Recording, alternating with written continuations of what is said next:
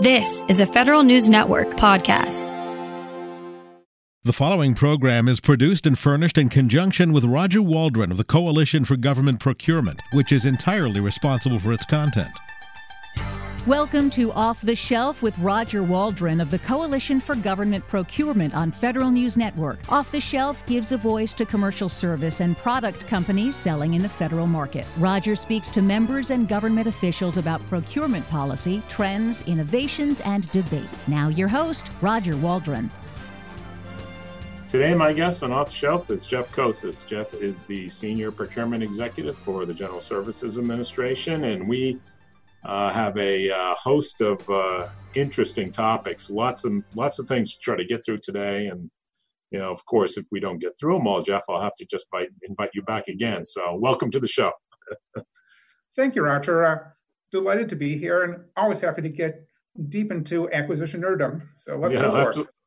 Well, that's right. We're we're we're acquisition geeks, so this will be a lot of fun. So first of all, let's just um, you know, as you're role as senior procurement executive, and you're also you know FAR counsel and that you know manage the FAR you know the FAR staff procurement policy. There's a lot going on in that area, and I'd like to talk about some of that. And at first, I guess just as you've rightly pointed out, the implications of it um, are significant across the market and across industry and government. That's Section 889 in the implementation, and um, just want to get your thoughts on that and how, where it is and how it's going and what you're seeing.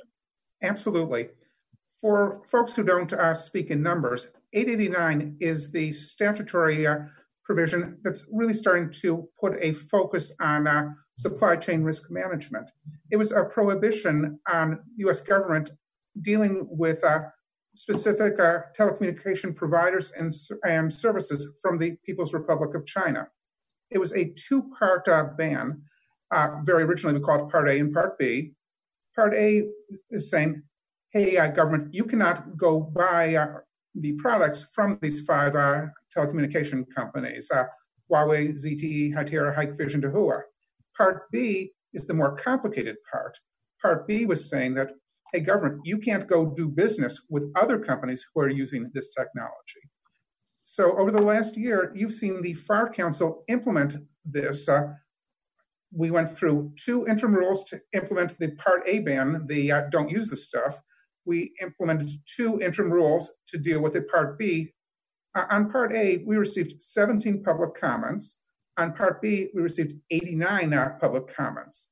Over the months ahead, we want to get to two final rules one for Part A, one for Part B. In getting to a final rule, we really want to be thinking about the input that we've received we want to consider what we learned from that implementation, and we want to then finalize that in the new rule. But Roger, it's also a question of how are we making this clear and useful on the GSA side? Uh, what we've had to do is implement this through two class deviations and an acquisition letter, things that are providing our workforce and our industry base a little more clarity. Uh, we've provided a series of uh, FAQs, decision trees, uh, provision clause tables, uh, SCRM criteria, and so forth. We've done a whole series of industry events and acquisition workforce training events, and we've tried to make sure that all the information is available in public. So all of the uh, material is posted on acquisition.gov on the 889 uh, page. All the recordings are posted there as well. Uh, and finally, uh, GSA has stood up our own SCRM Review Board to help our contract officers understand how do we work through the implementation challenges that this uh, statute created for us. One of the things that you all did, right, is don't you have kind of a, a hierarchy of contracts that are implicated by it in a certain sense, right, in the schedules context?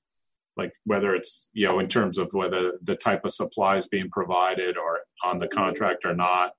And that's kind of that decision tree that you're looking at and helping contracting officers through we're trying to ensure that we are taking a risk based approach, that we're understanding where we're at greater or lesser risk. But the underlying statute itself is very broad and very clear. So the point on the risk based approach is more to let us figure out how do we best manage and entertain the risk? How do we uh, move forward? Where might it be appropriate to look at an agency level waiver for the brief period it's available? But this is a very tough, very demanding requirement. It's a response to some great threats that our nation is facing. There's a reason that both Congress and the administration took a very strong stand in this area. Yeah, the the Part B and the use of the equipment that that is is that the biggest challenge that the statute is so broad about use that um, you know trying to drill down with the certifications and then review of what how that use plays within the company is essential to the company operations. That's really the the tough part, isn't it? You're seeing. Oh, absolutely. That is the tough part. That's the part that we're having an ongoing dialogue with our industry partners, with our uh, federal agency uh, customers, uh, with uh, the security community just trying to make sure we have a common understanding of what that means and how we respond to it, uh, how we rethink supply chains, how we uh, do market research to be prepared or to engage differently because of it. Right, but uh, yeah, it's a that's a tough one, and there's more to come. I'm sure. Yes, whether it's the final rule or just how government and industry work together to address it.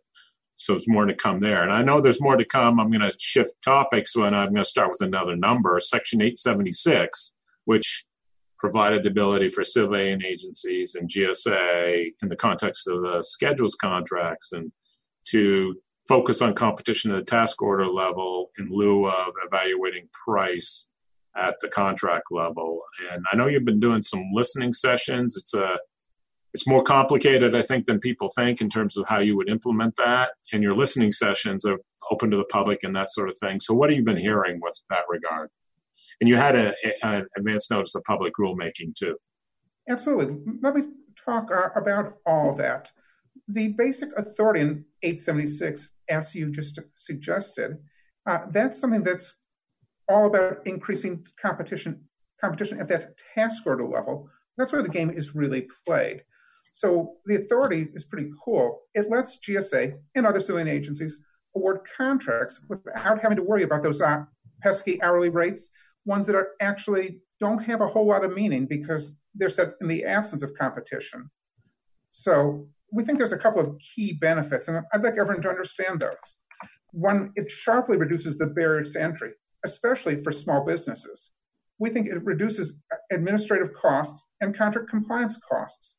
And we think it's going to accelerate contract awards. Uh, we're going to be able to eliminate a whole lot of administrative work we've got a bifurcated implementation. We're working with the FAR with the FAR council, trying to address the portion that applies to GWACs and other IDIQ contracts. Meanwhile, meanwhile, I've just signed off on a deviation to our, our new Astro procurement, a, a new multi-award IDIQ for uh, Astro is for uh, services related to manned, uh, unmanned, and uh, optionally manned platforms. Thought that was a terrific place to start. We didn't want to start with the schedules program testing this out first in Astro, it's a clean start vehicle. There's dozens, not thousands of uh, contracts uh, that we're dealing with, and GSA places all the orders. So you just mentioned uh, the advance notice of proposed rulemaking. That we thought was an essential place to start the dialogue when it comes to uh, the schedules program. Normally, we don't start with an advance notice. Normally, we start with a proposed rule. It's pretty unusual that we'd start that early. But what we're trying to do is maximize industry engagement. Uh, we followed up the advance notice with a series of virtual listening sessions. Uh, we scheduled five one hour sessions, and they're pretty simple. They're saying, hey, come and talk to us virtually these days. Tell us your thoughts about the rule. Uh, we're about midway through, and they've been really terrific, very helpful sessions. We've heard a lot about transparency and how the key to making this authority work is to implement a whole lot of transparency in and around how it works. Uh, we've heard lots of viewpoints on what this is going to mean for small business uh, and whether or not it really will reduce barriers to entry and make it easier for small businesses. Uh, something I didn't expect, but I've been hearing a lot, is what this means in the world of uh, cooperative purchasing. Not something, frankly, I thought would be part of this role, but a lot of input about cooperative purchasing. So what comes next? Well, we want to finish up the industry listening sessions, but then we want to shift and start running a series of customer and stakeholder conversations. You know, any rule, including an advance notice, goes through an intergovernmental clearance process. There's a lot of interest from the federal community in this. We even added some questions to our ANPR in response to the comments we got from customer agencies. So as we get into the uh, new calendar year, we're going to spend a good amount of time working with federal agencies, understanding their concerns, uh, all before we issue a uh, proposed rule. Expect it to be late spring or even summer before you see a uh, proposed rule hit the street. When it does hit the street, it's going to be well informed by listening to industry, by listening to our customers, by listening to our stakeholders. That's yeah, that's great. And um, I, I, might have I have a follow up question just about you know the balance between how how are you going to thread a needle with that rule, or just what you're thinking about, and that's like you know the customer reliance on negotiated prices versus the access to the market and how that all play out. And then maybe we can turn to acquisition workforce after that. So when we come back from the break. So my guest today is Jeff Koses. I'm Roger Waldron, and you're listening to Off the Shelf on Federal News Network. Welcome back to Off the Shelf on Federal News Network. I'm Roger Waldron. My guest today is Jeff Koses. Jeff is the Senior Procurement Executive at the General Services Administration. There's a lot going on at GSA these days, um, you know, from a policy perspective, workforce perspective, pandemic response. We'll get into that a little later. Um, but Jeff, you know, just want to finish up on the conversation around Section 876 and um, then get on to into the workforce a little bit. My question to conclude is people are generally very pro- positively disposed to the concept of you know the, the you know not evaluating price at the contract level for the very reasons you say that you know competition is driven by requirements at the task order. But at the same time there is the one area where customer agencies do rely on gsa negotiating like fair and reasonable rates. And especially if you're doing it in where it's really relevant is when you're doing a time material or labor hour order the agencies you know do their own analysis but you know they have the luxury or the ability to rely on gsa to streamline that analysis in a certain sense. And how do you handle that? So just any thoughts on that? Yeah that's exactly right. We've heard that viewpoint. Uh, i mentioned that we got a number of comments in the clearance process on our advance notice. They were very much in and around that theme. We're very sensitive to the concern we want this rule to reduce administrative burden. We don't want it to transfer the burden from GSA to our federal agency partners. That's part of why our game plan is to spend uh, much of uh, the first few months of the new calendar year working with the federal agencies, talking through a couple of different approaches to that question, and ensuring that what we end up producing is not going to create new work and new challenges for them, but instead will let them uh, run faster. We'll let them see even better competition pursuing those opportunities. So, no, we don't have a definite answer, but we are asking that question and we are looking forward to engaging not just industry, but our partners and our stakeholders in answering that question well. I'm looking forward to that dialogue and that conversation. It, it gets to the heart of the whole, you know, schedules and competition. It's all those balancing that you have to do in policy, right? Right, Jeff? Absolutely. Yeah. It's the whole acquisition system is just one incredible balancing act. Yeah. Uh, with all kinds of different stakeholders. And one of the key stakeholders is uh, the acquisition workforce, obviously. And I know that's a big priority of yours. And I wanted to give you an opportunity to talk about what's going on from a government-wide perspective that you're working on, and you know, then we can drill down to a little bit what you're doing at GSA as well. So, government-wide. Sounds great. Government-wide, uh, GSA manages the Federal Acquisition Institute if you're an acquisition employee in the a civilian agency, you're familiar with uh, FAI and you're familiar with uh, FAITAS. Now, notice I'm not going to say that you love FAITAS, but you know FAITAS. FAITAS is the system of record for acquisition certification and for warrants. It's also the online registration home where you go to get your acquisition training from among the 600 FAI course offerings. But Roger, right now we're in the middle of transitioning from that government unique system to a commercial SaaS solution. Uh, we're moving to Cornerstone OnDemand. Uh, DAU's already made that jump. But as you can imagine, any migration of that size is complicated. When you have to move 180,000 employees to a, a, new system, to introduce new uh, business processes, and to even get used to the idea of living and buying commercially rather than going with a SaaS solution. Mm-hmm. Very different. Right now, we're working configuration sprints with several agencies. And as we move into the new year, we have more agencies who are going to come in and really help us work through that transition. So that's a once in a decade, a pretty major challenge for us on the government wide side.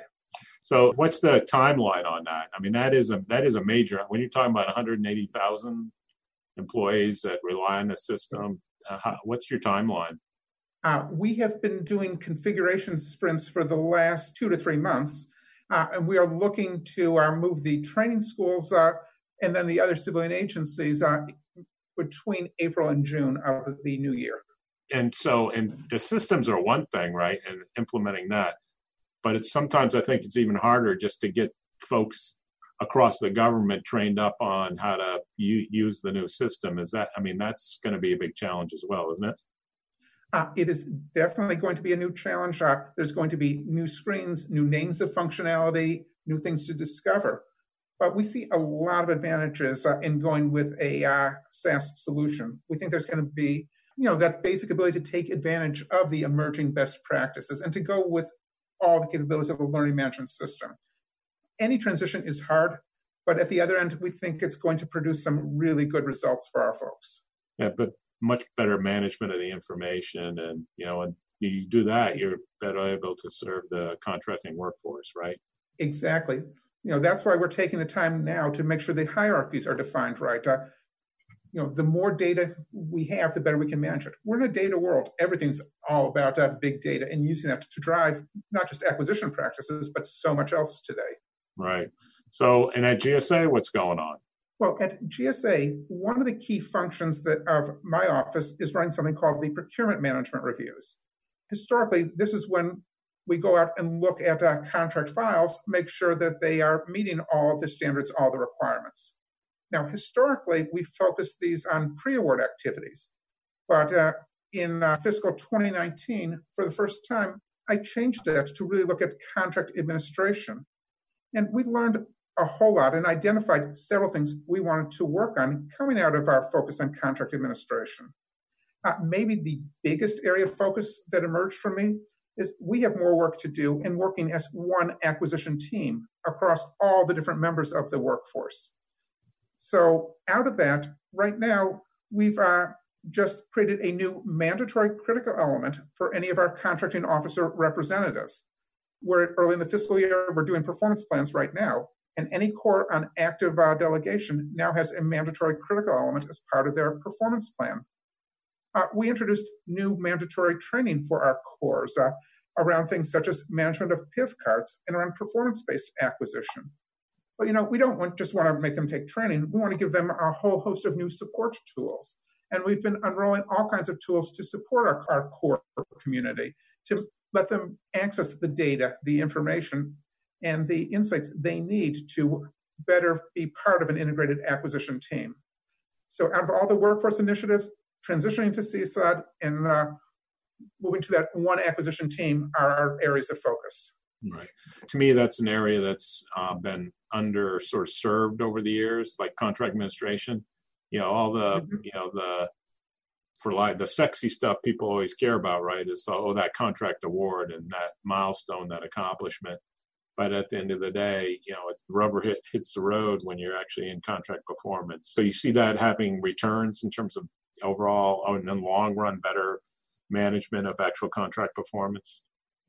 Oh, absolutely. The stat that I think blows people away more than 50% of all dollars are spent in contract administration.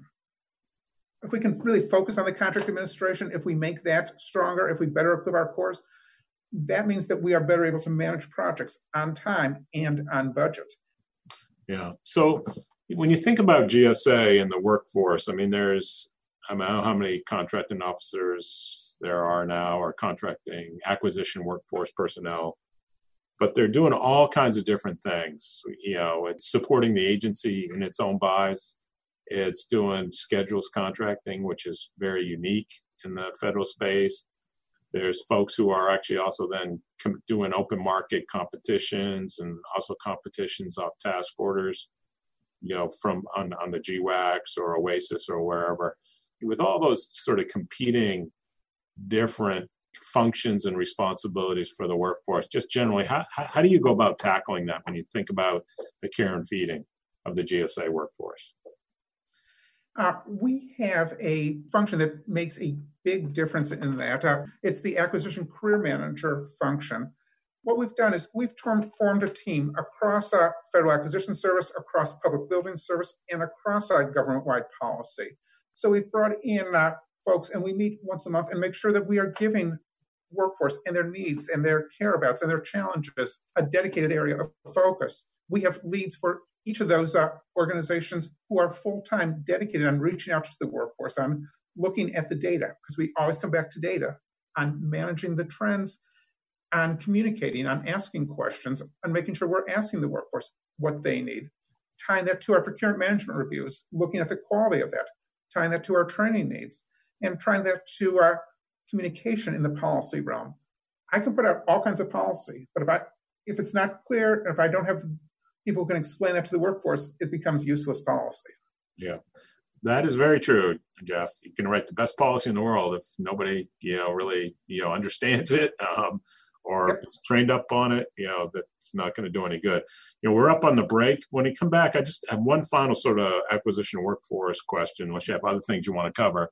And that's really around, you know, the understanding the markets and the you know in, in industry sectors that one is you know working in from an acquisition workforce perspective. You know, that's always something I think is invaluable for, you know, contracting for folks and whether there's training, some of it's experiential, obviously, just where, where you guys are, what's your thoughts on that? And then we can get into a little bit maybe on the e-commerce, just where that is, and start also talking about GSA's pandemic response and the government-wide pandemic response. Um, a lot to cover still, so we'll do all that when we come back. Uh, my guest today is Jeff Koses. He's a Senior Procurement Executive for the General Services Administration. I'm Roger Waldron, and you're listening to Off the Shelf on Federal News Network. Welcome back to Off the Shelf on Federal News Network. I'm Roger Waldron. My guest today is Jeff Koses. He's a Senior Procurement Executive for the General Services Administration. And Jeff, um, last segment we've been talking we were talking acquisition workforce and i just wanted to finish up that discussion and move on to some other topics and with one final sort of question and that's the one i think you know is is extremely important for acquisition folks to really understand you know the the industries or the market sectors and how business sort of works when they're engaging with contractors awarding contracts. It's that all idea you're a business advisor too, not just a contracting person. So, you know, how your thoughts on that and, and how are you working, know, GSA is working to address that?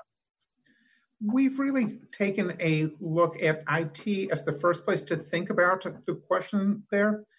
So we started figuring out what does it take to be a good and effective buyer of IT uh, services, IT products.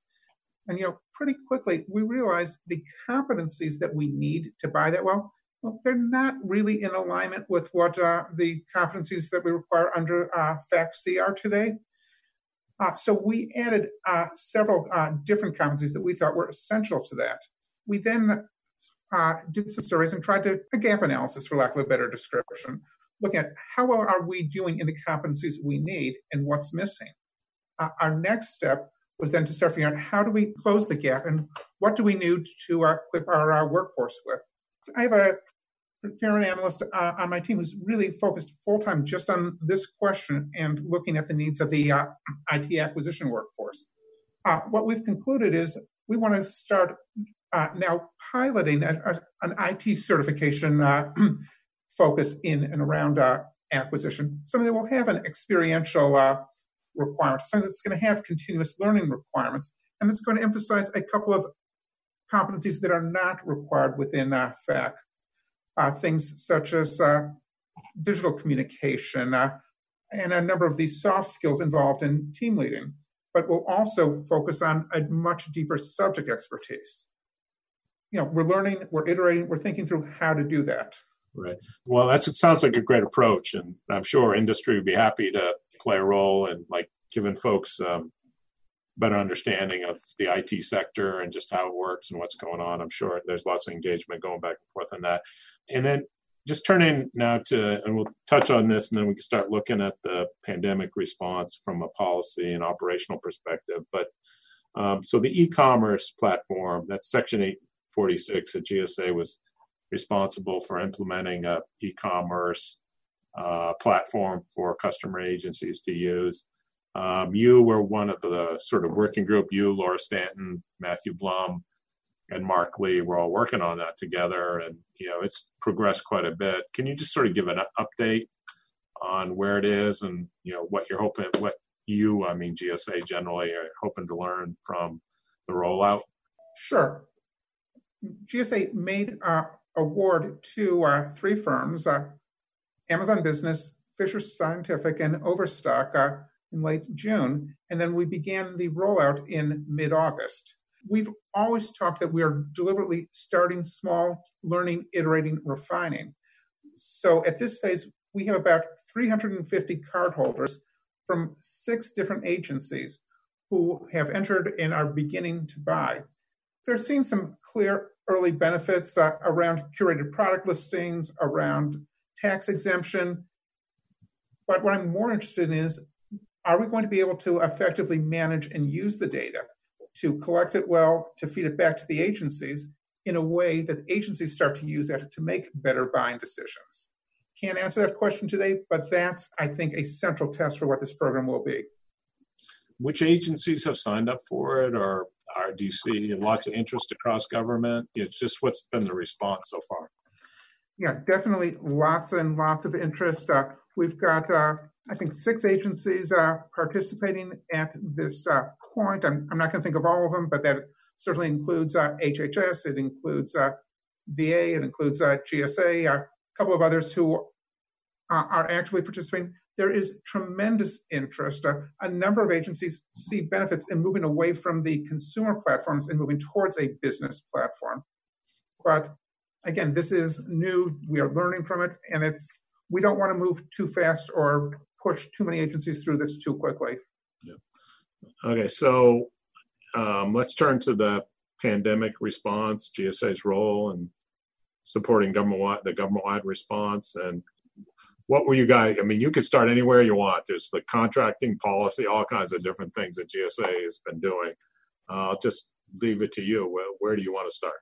Yeah i'm a policy guy. I, I, want to start with policy but let's then start uh, moving into operations uh, pretty quickly in doing that.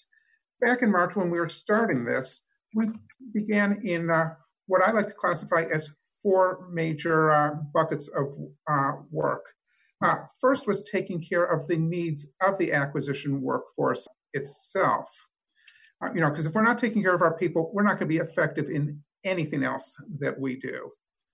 Directly uh, behind that was providing uh, the right uh, contracting support, uh, figuring out what policies do we need to change, what tools do we need to free up, how do we make this easier for our folks to get the products and services they need. Then we want to look at what do our industry partners need to be successful? How do we support them through all the chaos? And, and our final uh, work stream was looking how do we fully enable a telework uh, environment in federal acquisition? to do that, we combed through the FAR, we combed through the GSAR, and we looked for all the different words that would require somebody to be in an office. That's things like uh, sending a uh, mail, a certified return receipt requested. That's asking for a raised seal. That's asking for a wet signature. So anywhere we found any of those things, we wanted to uh, take it out of the equation. So that's what we started on the policy end operationally, maybe the first really important decision that we made was that we're going to focus on using existing contract vehicles, uh, particularly our schedules program, our global supply program, and uh, AbilityOne. And to date, over 90% of our actions and our dollars were off of uh, the existing uh, contracts. You know, because we uh, ran this through uh, the schedules, we knew we were dealing with trusted business partners uh, we weren't paying, uh, prepaying for unknown foreign vendors. We had confidence that we were not going to receive counterfeit items, and we were, had a really high level of competition, not 69%. You know, we had to create a lot of new policy, give our schedule contractors lots of room to bring in uh, things such as uh, disinfectants, PPE, sanitizers, and so forth from non-trade countries, something we've never done before But we thought by far the best approach is run this through a trusted and effective platform and not uh, try and outreach to companies we don't know. Let's go back to the policy things to think, you know, that describe your description of going through the regulations to try to identify any places where, you know, the activity or action was premised on the fact you had to be in the office. That's probably a fundamental, long-lasting change. It seems to me, given where how much remote work we're doing now, and it's likely not going to go back, you know, 100% the other way as well. So you could see this as a, you know, sort of setting a, a foundation for that, you know, future sort of workplace as well. Steve, do you share oh, that? Uh, oh, uh, not only do we share that, we're, we've been using our role on the FAR Council to share that message. You know, we've taken our experience, our deviations, and we've started turning that into a series of uh, business cases to open a series of new FAR cases and make these changes to uh, make these permanent authorities. Uh, that's one of the great questions. You know, what is going to become permanent, and how will we change how we do business? Yes, that, and you know what? The thing when you described it too, it's like it's the devil's in the details, right? I mean, it's like you you don't think about these things until something happens and forces you to. And I say that just generally. That's the way the world works. That's the way organizations work you know, we are up on the break. When you come back, I want to continue talking about the pandemic response, and and then we can talk a little bit about your role on AbilityOne, um, and then I might finish up with just your, your question about your work life at GSA a little bit. So over the years, so. Uh, I'm Roger Waldron. My guest today is Jeff Koses. He's senior procurement executive at GSA. You are listening to Off the Shelf on Federal News Network.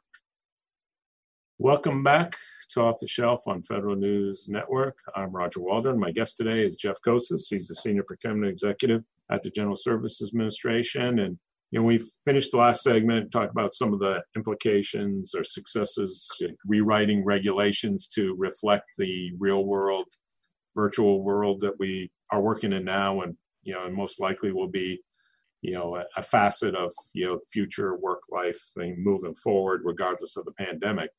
Um, and that was a, quite an interesting change or observation that you had to address that. It's quite interesting.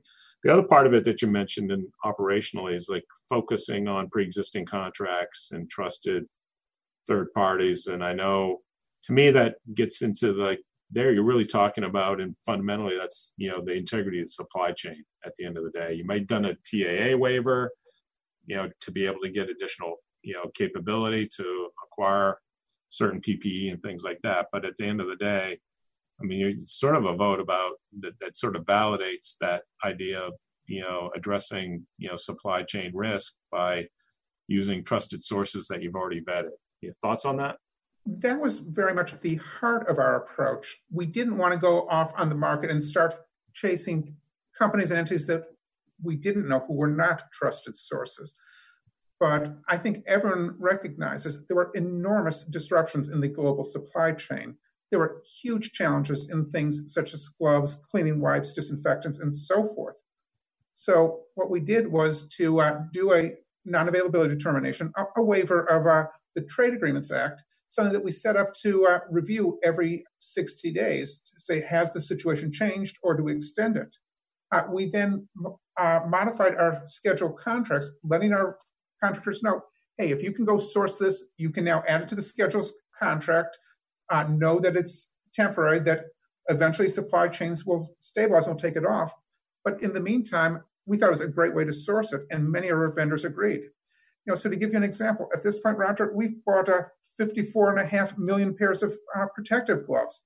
We've bought uh, 47 million cleaning wipes. Uh, you know, we can go through disinfectant and hand sanitizer and all the other essential things that we've been buying because we've had some great industry partners and because we've tried to do the business through trusted supply sources.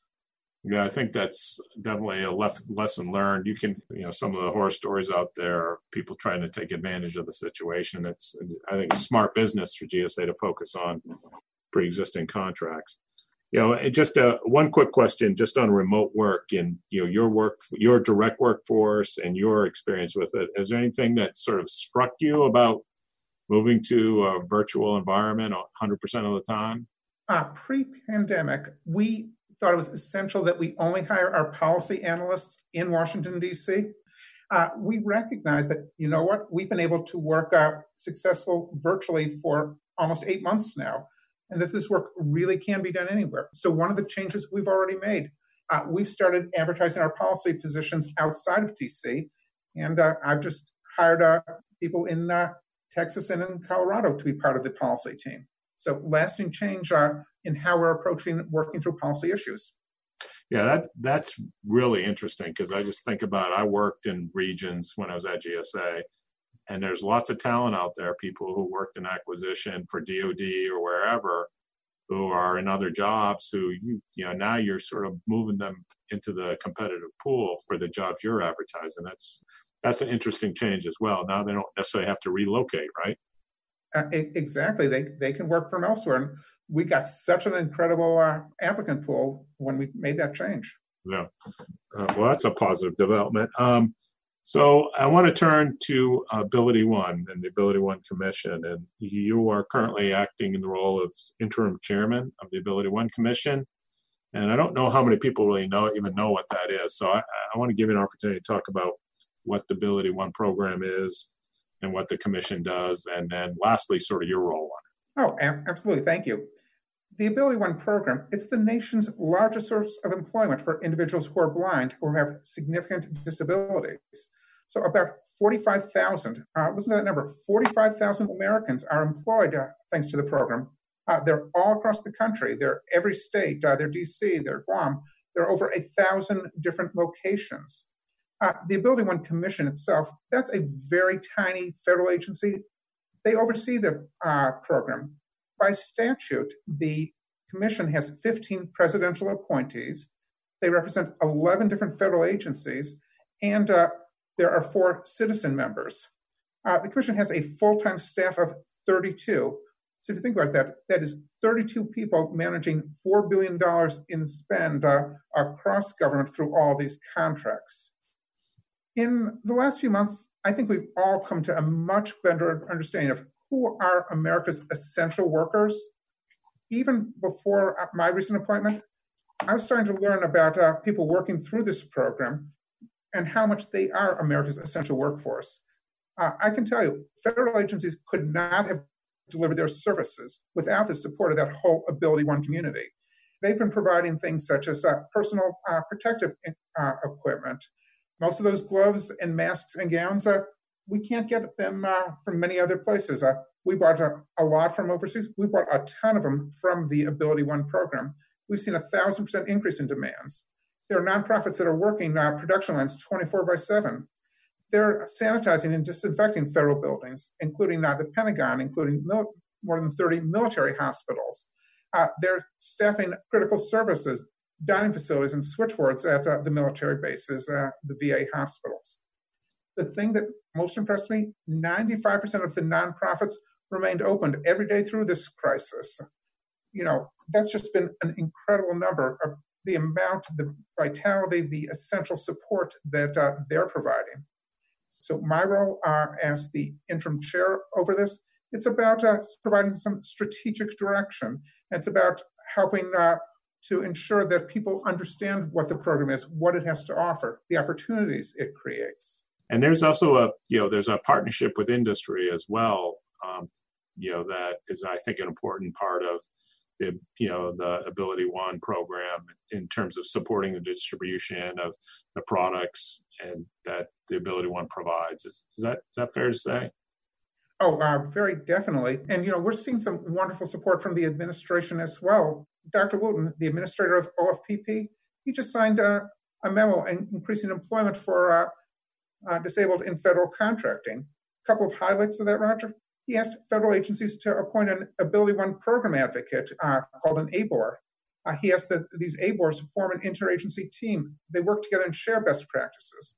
And he encouraged agencies to make a pledge of uh, at least 1% of their spend to the AbilityOne program this year, 1.5% of spend next year. You know, everyone's familiar with small business goals think of these pledges as being the same basic idea.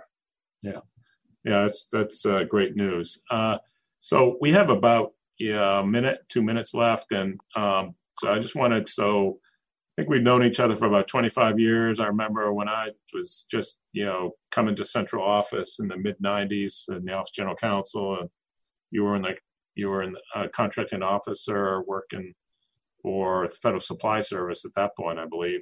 And then you worked your way up to in management. You became an assistant commissioner. You ran policy for the Federal Acquisition Service, and then ultimately became a senior procurement executive. And I guess, you know, just from your perspective, what you know, that's a great career, and just what was it about GSA and the opportunities there that sort of brought you to where you are today? And that's part of it. And then also, just what are some of the biggest changes you've seen in the life of the agency over your time there? You know, one of the things that I have loved about GSA that's always kept me here, it's the mission that GSA has a role across government. Uh, you know, behind the scenes, we are the folks who are helping each of the other federal agencies to perform to carry out their mission whether it's providing them space, whether it's providing them technology, whether it's providing them the services and products they need. You know, so I can't go a day without picking up the paper and seeing a story in the news and knowing what the GSA tie into that. Uh, right now, uh, we're in the middle of the uh, election season, and uh, I think about the critical role GSA has with presidential transition. Uh, we're in the middle of a pandemic. I think about the critical role GSA has in responding and addressing and treating that pandemic and helping uh, the country to meet its needs. Uh, one of the biggest changes that I've seen it's the role of technology. Uh, it's how we are starting to uh, rethink the way that we deliver services. Uh, you know, if this pandemic had hit 20 years ago, we could not have been ready to uh, work from home for months on end. our technology wasn't there. Our knowledge of how to do these things that remotely wasn't there. So, you know, every day technology is remaking how we approach acquisition. We talked about data and how technologies, how data management is changing the way we work. And uh, as we look forward, we've entered the world of uh, robotics and how robotics is going to simplify uh, the routine processes. It will make us faster. It will make us more accurate, and it will let us really focus on our service delivery to our agencies and on better relationship with our industry partners. Yeah, yeah, technology. Yeah, it's um, and we could do a whole show just about data and what and, the, what it's going to mean moving forward in the future, and that and machine learning, artificial intelligence, all that good stuff. And but Jeff, we've run out of time, so I want to thank my guest today, Jeff Koses. He's the senior procurement executive at the General Services Administration, and I'm Roger Waldron. You've been listening to Off the Shelf on Federal News Network. You've been listening to Off the Shelf with Roger Waldron of the Coalition for Government Procurement on Federal News Network. Tune in Tuesday mornings at 11 or subscribe to this show on iTunes or Podcast One.